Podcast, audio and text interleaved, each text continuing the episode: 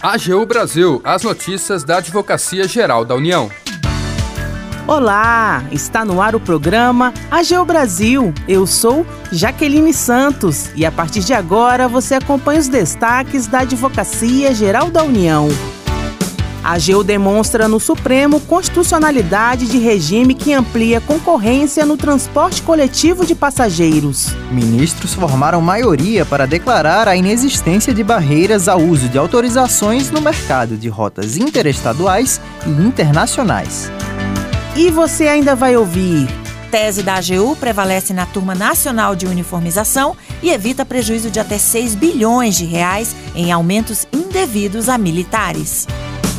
Siga as redes sociais da Advocacia Geral no Twitter, YouTube, Facebook e Instagram. E acompanhe também as notícias no portal gov.br/agu. A AGU demonstra no Supremo constitucionalidade de regime que amplia concorrência no transporte coletivo de passageiros. O repórter Tássio Ponce de Leão explica pra gente.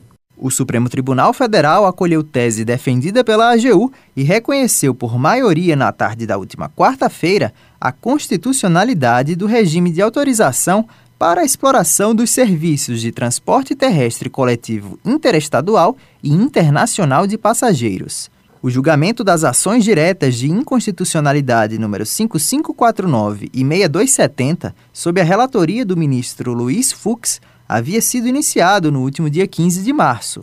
Ao final, foi formada a maioria para declarar constitucional o artigo 3 da Lei nº 12.996 de 2014, que substituiu o antigo modelo de outorga via permissão, que exigia a realização de procedimento licitatório, pelo da autorização, concedida a todo interessado que atenda aos requisitos legais. O voto do relator foi seguido por outros seis membros da Corte. Para Fux, o regime de autorização para esse tipo de transporte possui previsão na Constituição Federal, regulação por lei e fiscalização pela Agência Nacional de Transportes Terrestres, a ANTT. Inexistiriam, assim, restrições que justificassem a oposição de barreiras à entrada de concorrentes no mercado, o que assegura melhorias aos usuários, como a ampliação de rotas. Entendimento semelhante já havia sido defendido pelo diretor do Departamento de Acompanhamento Estratégico da Secretaria-Geral de Contencioso da AGU, Leandro Peixoto Medeiros, durante sustentação oral realizada no primeiro dia de julgamento das ADIs. Na ocasião, o dirigente ressaltou os benefícios trazidos pela abertura do mercado à concorrência, como o aumento no número de viagens realizadas. Da AGU, Tássio Ponce de Leão tese da AGU prevalece na turma nacional de uniformização e evita prejuízos de até 6 bilhões de reais em aumentos indevidos a militares. Informações com a repórter Brenda Lima. A atuação da Advocacia Geral da União junto à Turma Nacional de Uniformização, ligada ao Conselho da Justiça Federal, resultou na consolidação de entendimento que afastou a possibilidade de equiparação entre cursos voltados a praças quando estes ingressaram no quadro auxiliar de oficiais militares. Com o êxito, foi afastada a possibilidade de aumento indevido dos salários dos eventuais beneficiários, com prejuízo que poderia chegar a 6 bilhões aos cofres públicos. O caso foi parar na Turma Nacional de Uniformização após decisões divergentes de turmas recursais dos juizados especiais federais sobre o assunto.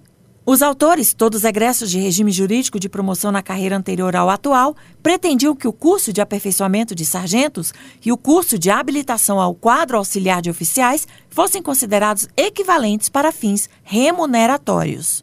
Os oficiais que concluíram o curso de aperfeiçoamento de sargentos recebem atualmente o adicional de 41% no soldo, enquanto aqueles que concluíram o curso de habilitação ao quadro auxiliar de oficiais recebem até 66%. A partir de julho deste ano, os valores serão reajustados para 45% e 73%, respectivamente. Em manifestação apresentada junto à Turma Nacional de Uniformização, a AGU explicou que antes exigia-se apenas o curso de aperfeiçoamento de sargentos para o ingresso no quadro auxiliar de oficiais. Agora, entretanto, as Forças Armadas pretendem que o militar conte com o um nível acadêmico mais elevado, por meio da realização de um curso de habilitação próprio. Por isso, pontuou que o curso de habilitação ao quadro auxiliar de oficiais é mais complexo, com carga horária em dobro e processo seletivo prévio, inclusive com vagas limitadas.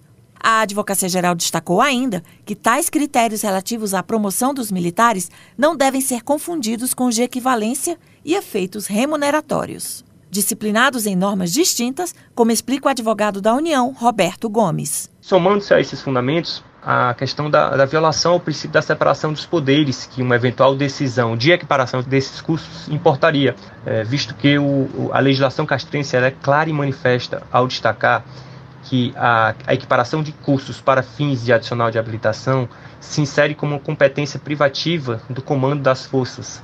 Por unanimidade, a Turma Nacional de Uniformização acolheu os argumentos da AGU e decidiu negar provimento ao pedido de uniformização.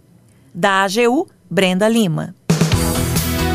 O AGU Brasil fica por aqui. Você pode acompanhar as notícias e o trabalho da instituição no portal gov.br/agu e em nossas redes sociais. O programa é produzido pela equipe da Assessoria de Comunicação da Advocacia Geral da União. Tem apresentação de Jaqueline Santos, edição de Larissa Graciano e trabalhos técnicos de André Menezes. Acesse também o nosso perfil no Spotify. É só procurar por Advocacia Geral da União.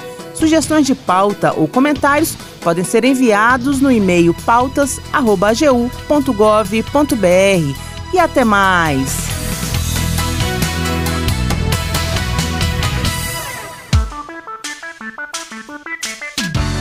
AGU Brasil, os destaques da Advocacia Geral da União.